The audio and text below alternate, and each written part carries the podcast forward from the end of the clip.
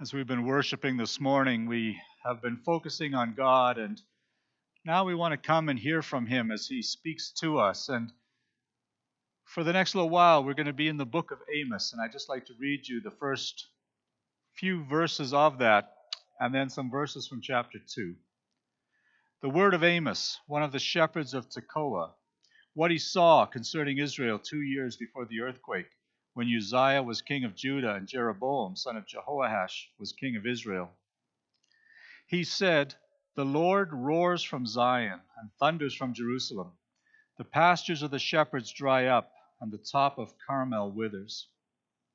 And then he goes into a series of uh, assessments of countries around Israel, and he ends up in verse six of chapter two with this. "This is what the Lord says, for three sins of Israel, even for four, I will not turn back my wrath. They sell the righteous for silver, and the needy for a pair of sandals. They trample on the heads of the poor as upon the dust of the ground, and deny justice to the oppressed. Father and son use the same girl, and so profane my holy name. They lie down beside every altar on garments taken in pledge, and in the house of their God they drink wine taken as fines." Father, as we read that, we pray that you would help us to figure out what that could possibly have to do with us. As we open this book of Amos and begin this series, Father, we just pray that you would speak to us and guide us as we come and explore what your word would say to us this morning. And Father, we pray that it would have very real impact in our lives as we open ourselves to you this morning. And we pray all this in Jesus' name. Amen.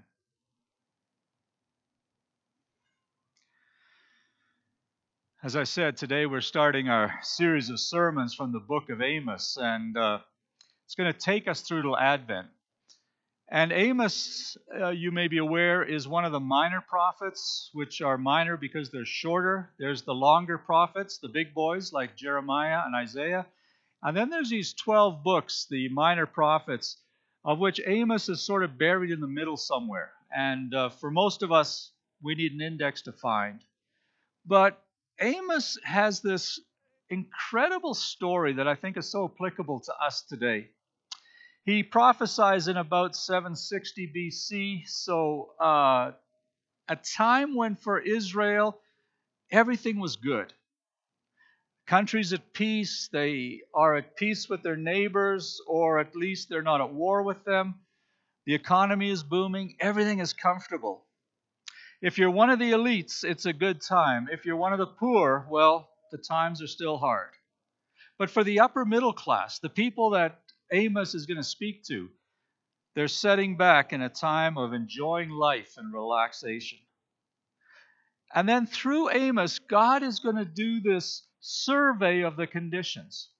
He's going to kind of do this assessment of where Israel is really at. And in a later chapter of Amos, God gives him this picture of how he's doing it. "This is what he showed me. Behold, the Lord was standing beside a wall built with a plumb line, with a plumb line in his hand. And the Lord said to me, 'Amos, what do you see?' And I said, 'A plumb line.' Then the Lord said to me, 'Behold, I am setting a plumb line in the midst of my people Israel.'" So a plumb line is just a, a weight at the end of a string. It hangs vertically down so you can tell if walls are straight, if they're vertical. And, and God is using this image to evaluate Israel. Are things square? Are they built on a solid foundation? And, and the leaders are expecting a really good grade from this. It's, uh, like I said, life is good. Life is peaceful. All is well with the world. But yet the very way that Amos starts that book, you know, that verses I read, there must have been a clue in there somewhere. It started out in verse two. "Amos said, 'The Lord roars from Zion and utters his voice from Jerusalem. The pastures of the shepherds mourn and the top of Carmel withers.'" I wonder what would happen if God were to come and kind of do that assessment of Calgary, of us as a church, maybe of us as individuals. Well, we don't have that privilege. God doesn't come and do that. But we do have surveys done by agencies in our city, and This week, the Calgary Foundation released their annual survey of Calgarians. They call it Vital Signs of the City, and it's all about how do we see life in Calgary. Now, not a Christian framework, but informative nonetheless. Uh, here's some of the basic stats. Uh, fifty percent of Calgarians say they sometimes or always struggle to afford basics like rent, utilities, or groceries. fifty percent. twenty-eight percent of people under twenty-five feel lonely and rate their mental health below average. eighty-two percent of Calgarians believe that racism towards Black, Indigenous, and people of color exists in Calgary. On the more positive side, forty-four percent of people have volunteers, donated to a charity, or have been involved in community building during this COVID time. seventy-five percent of people rate Calgary as a good or excellent place to live, up six percent from last year. seventy-nine percent think Calgary is a great place to raise kids, again, up about eleven percent from last year. But in an interesting kind of change from that, only fifty-nine percent think Calgary is a great place for seniors to live, although that is up from fifteen, up by fifteen percent from last year. So apparently last year was a really bad place to live for uh, seniors in Calgary. But Eva Friesen, who's the C E O and uh, president of the Calgary Foundation, kind of wrote a, a review, uh, a reflection on this in the beginning of the report. And here's what she wrote. There are many interesting data points throughout these pages. The mental health issue faced by our youth, our renewed fondness for gardening, the financial struggles so many of us are facing. But amongst all that information, there is one data set we feel is especially relevant to twenty twenty. This year, we segmented some of the survey results by race. And as the data indicates, for Black, Indigenous, and people of color, the experience of our city is often harder. Our hope is that the end of this report becomes the beginning of something new for our readers. Reflection is an important first step to lasting change, but our collective responsibility does not end there. We have seen. Now it is time to act. And as I was reading that this week, I thought her ending was particularly appropriate for us as we look at this book of Amos. Reflection is an important first step to lasting change, but our collective responsibility does not end there. We have seen. Now it is time to act.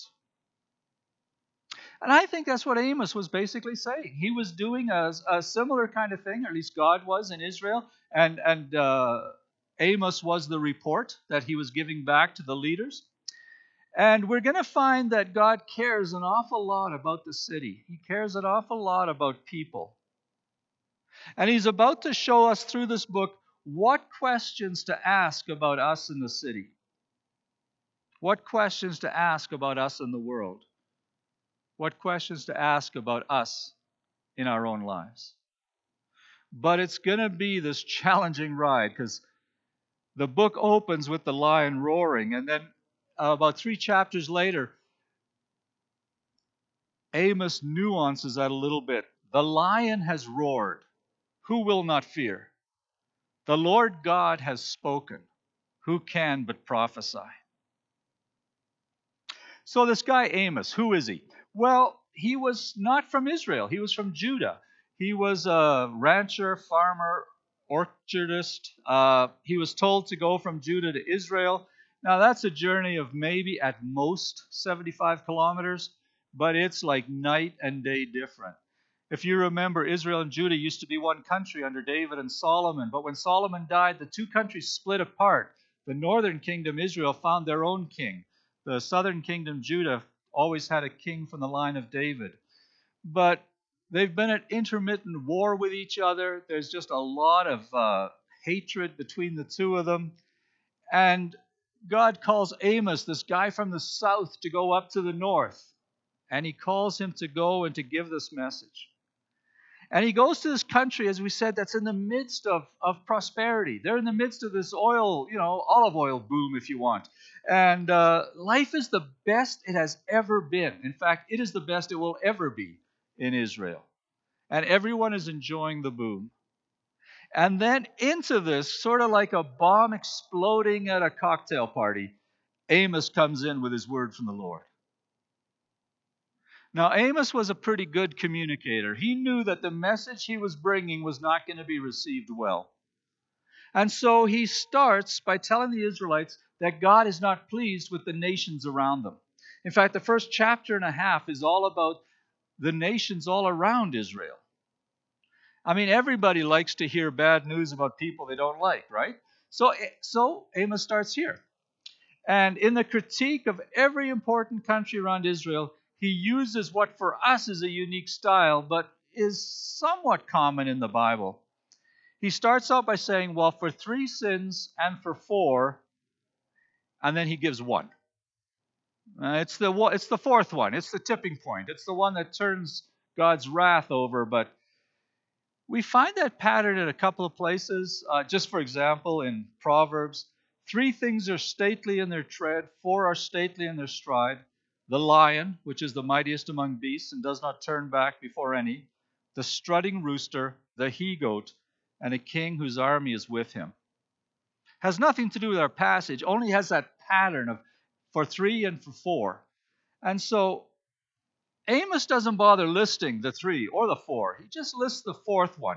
He lists the one that has provoked God's action.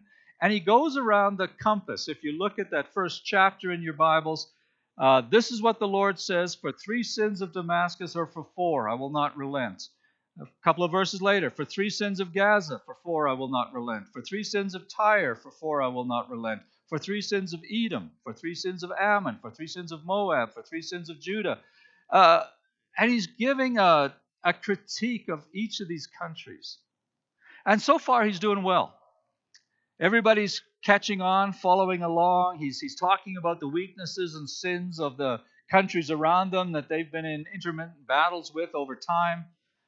Everyone is laughing, proud of how much better they are than the people around them. He's listed seven countries, and seven is a sign of completeness. They think he's done. They're sort of lining up to buy him a drink. And then Amos completes his tour of the world with Israel itself. This is what the Lord says. For three sins of Israel, even for four, I will not relent. And that's when that bomb at the cocktail party goes off. Because Amos goes on to say why God is angry at the people. And in Amos two, verse six, they sell the innocent for silver and the needy for a pair of sandals. They trample on the heads of the poor as on the dust of the ground. They deny justice to the oppressed. Father and son use the same girl and so profane my holy name. They lie down beside every altar on garments taken in pledge. And in the house of their God they drink wine taken as fines. Now, most of those are social issues. There's some stuff there about altars and God and that kind of stuff. So there is some religious stuff mixed in, but he will later call them on their kind of half-hearted worship of him. He'll even call them on their apathy about all this. That's all future. We'll cover those in other sermons. But today, sort of an overview of the book, just trying to understand what he's trying to say, just trying to grab the context of the times, so we understand the message, but also the context of the book. And the context of the book is simply this: God is calling his people back to him. Now, there's a lot about judgment in this book. If you want to go home and, and read this book, uh, or you at home as you're watching this, you want to read this book, there is a lot of bleakness in this book. And uh, we're going to try and stay away from, you know, getting po- totally suicidal by reading it. But the key thought of it is that if the people go on the way they are, imminent judgment is unavoidable, and a final judgment is looming. So, spoiler alert, the imminent judgment is forty years away. In forty years from the time that uh, Amos gave this sermon, the Assyrians will come and destroy Israel and will take the people captive, and they'll go into exile. And the nation of Israel will disappear off the face of the earth forever. About one hundred fifty years later, uh, the same will happen to Judah And when they come back, they will call themselves Israel, but it will not be the same country that it was. So judgment is coming, but in the meantime, God says, I've been sending these kind of small judgments. And they're only there for one purpose, and that's to bring you back to, to me, God says. He says in chapter four, I gave you empty stomachs in every city and lack of bread in every town, yet you have not returned to me. I withheld rain from you, yet you have not returned to me. Many times I struck your gardens and vineyards, yet you have not returned to me. I overthrew some of you as I overthrew Sodom and Gomorrah, yet you have not returned to me, declares the Lord. And always in the midst of all this judgment and in the midst of all this stuff that God is saying to the people, the, the message is the same. All of this is just to help you understand that you need to return to me.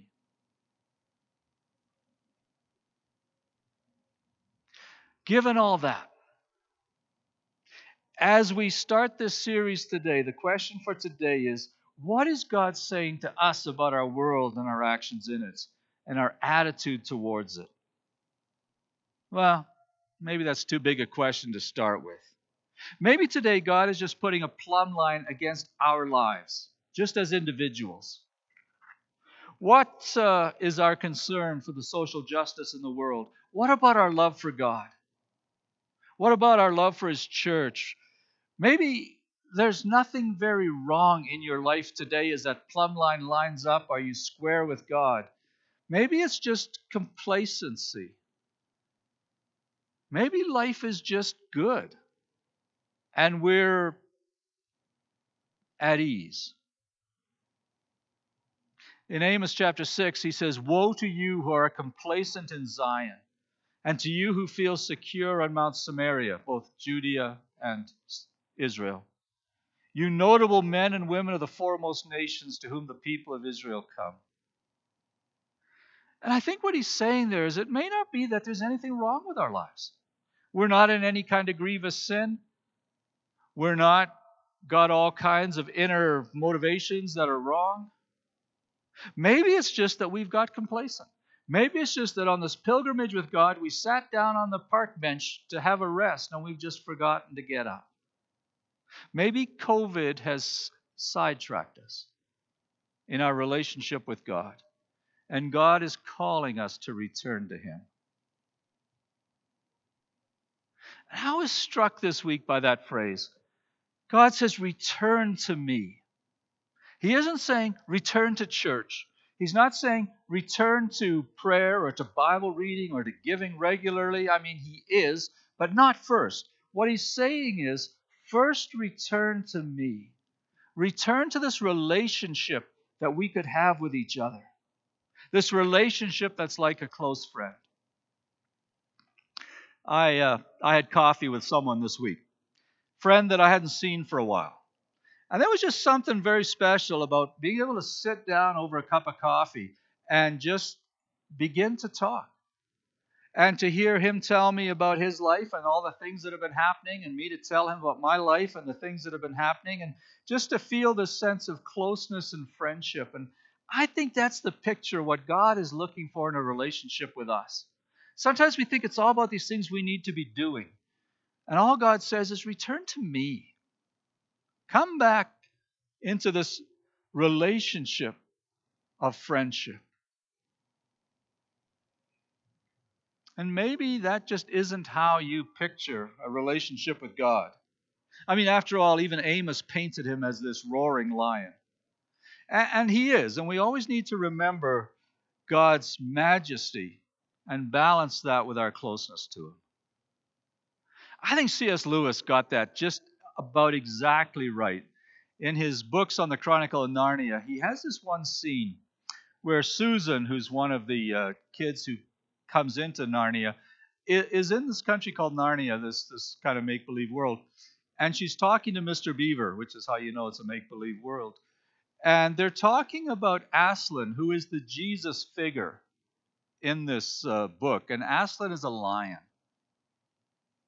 And, and Susan just finds that out from Mister Beaver. He says to Susan, Aslan is a lion.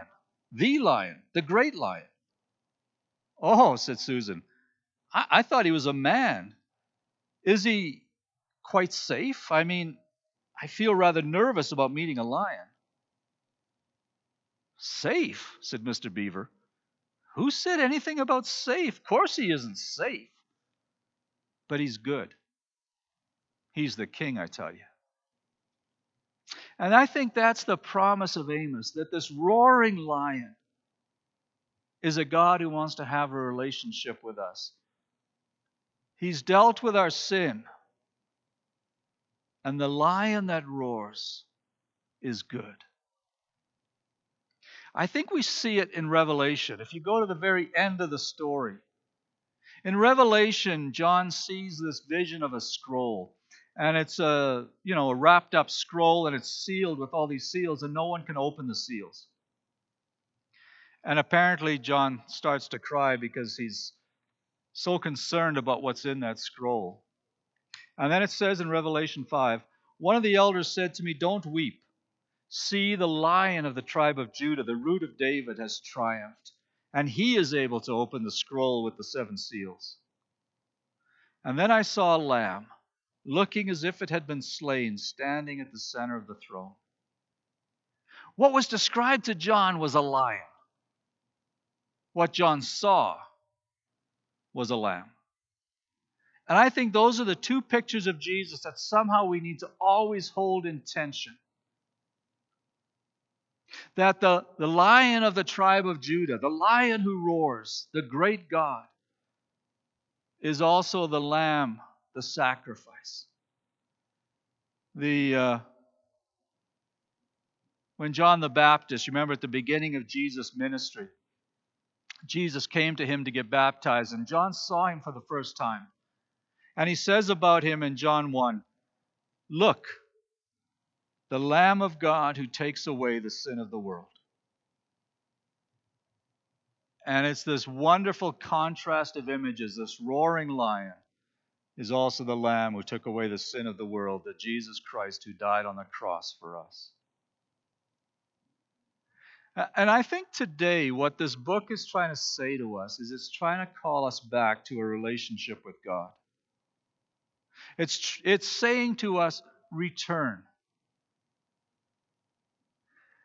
And I think maybe this morning the, the best way forward from here is just confessing in an area where complacency is robbing us of a deep friendship that God wants to have with us.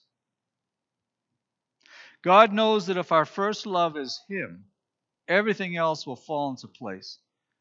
And He keeps calling us, return to me. In the book of Revelation, it starts with letters to seven different churches. One is a church in Laodicea. Doesn't really matter the place, because it's written as much to us as it is to them.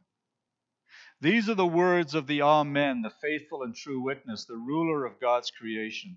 I know your deeds. You are neither cold nor hot, and I wish you were either one or the other.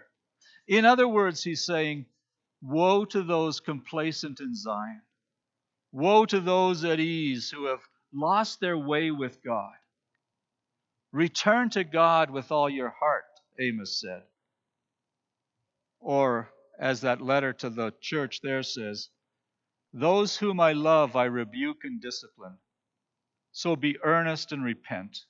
Here I am. I stand at the door and knock, and if anyone hears my voice and opens the door, I'll come in and eat with them, and they with me. And I just think that's a paraphrase of what we've been looking at in Amos. It's God's invitation to return.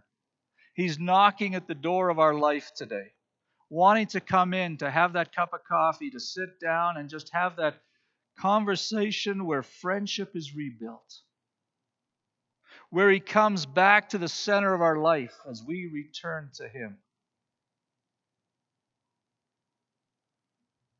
I just think that's God's message for us today. Behold, He stands at the door of our life, and He knocks. And the question comes, will we return? Will we open the door today? Will we start afresh with Him? And I just invite us to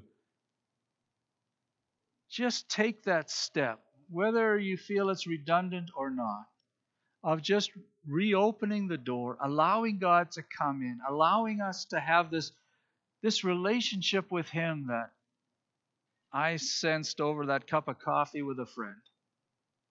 To have that as an image of what it is to have a relationship with God. And this morning, He just invites us to return, to come back, to open the door of our life to put Him first, to have this relationship with Him that makes all the difference in the world. So, Father God, this morning we pray for that. We pray, God, that You would help us to see those areas of complacency in our lives. Perhaps those areas of drivenness in our lives too, where we're driven to do, but we're not meeting with You, where we're not sensing Your presence, where we're not quietly across that cup of coffee, where there's conversation, where You're first in our life. And Father God, this morning we pray that You would help us to allow You into our lives, not just as our Savior, not just as our God, as the lion who roars, but as our friend, as the one who wants to have this relationship with us, out of which everything else flows. And so, Father God, we pray, come afresh upon us. As David said, restore to us the joy of our salvation and renew a right spirit within us. For we pray this in Jesus' name. Amen.